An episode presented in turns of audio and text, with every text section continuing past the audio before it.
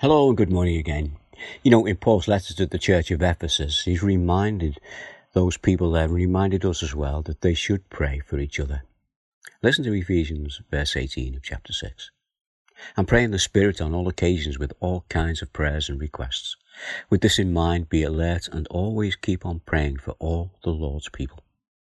You know, very often we concentrate on our thoughts on those we know of who need our prayers, and this is a good thing to do.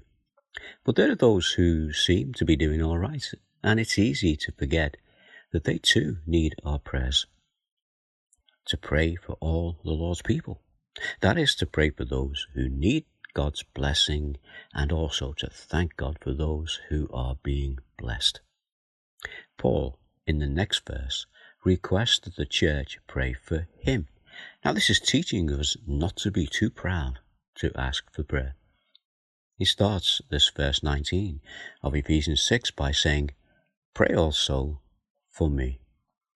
Yes, even the great man Paul needed to be prayed for. And then Paul continues in that same verse 19.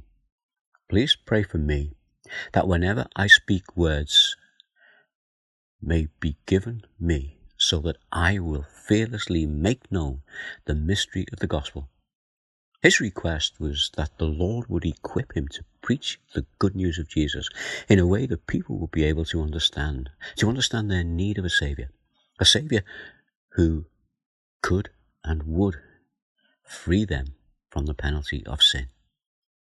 Here's another thing to consider.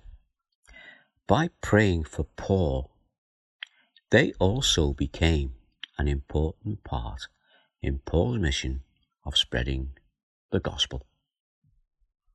As Paul continues, he's telling us that he's in prison.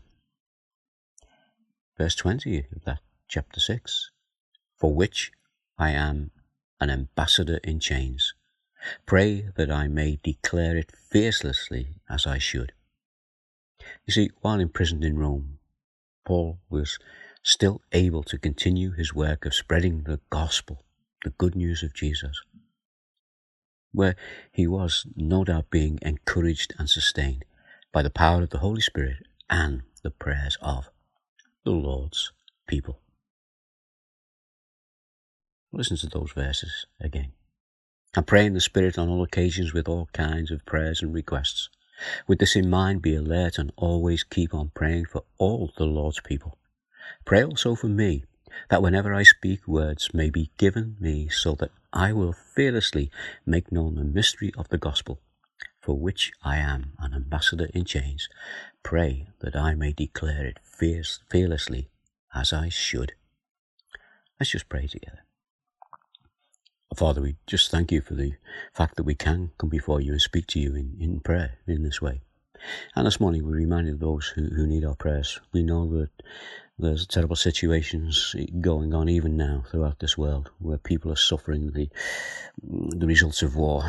And uh, Father, we bring them lovingly before you. We also know that there are those who live in places where there's great hostility to the gospel, and we remember organizations like Barnabas and Open Doors, these Christian organizations who take on the mission to help and support those who are yours in places where there is great hostility to the gospel, where lives are at stake because they accept you as their Saviour. And also pray for those who are caught up in terrible war situations.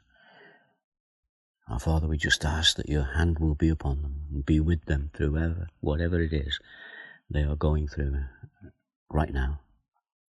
And we ask these things in your precious and worthy name. Amen. Well, all being well, um, I'll be back again tomorrow. In the meantime, you take care. God bless. Bye now.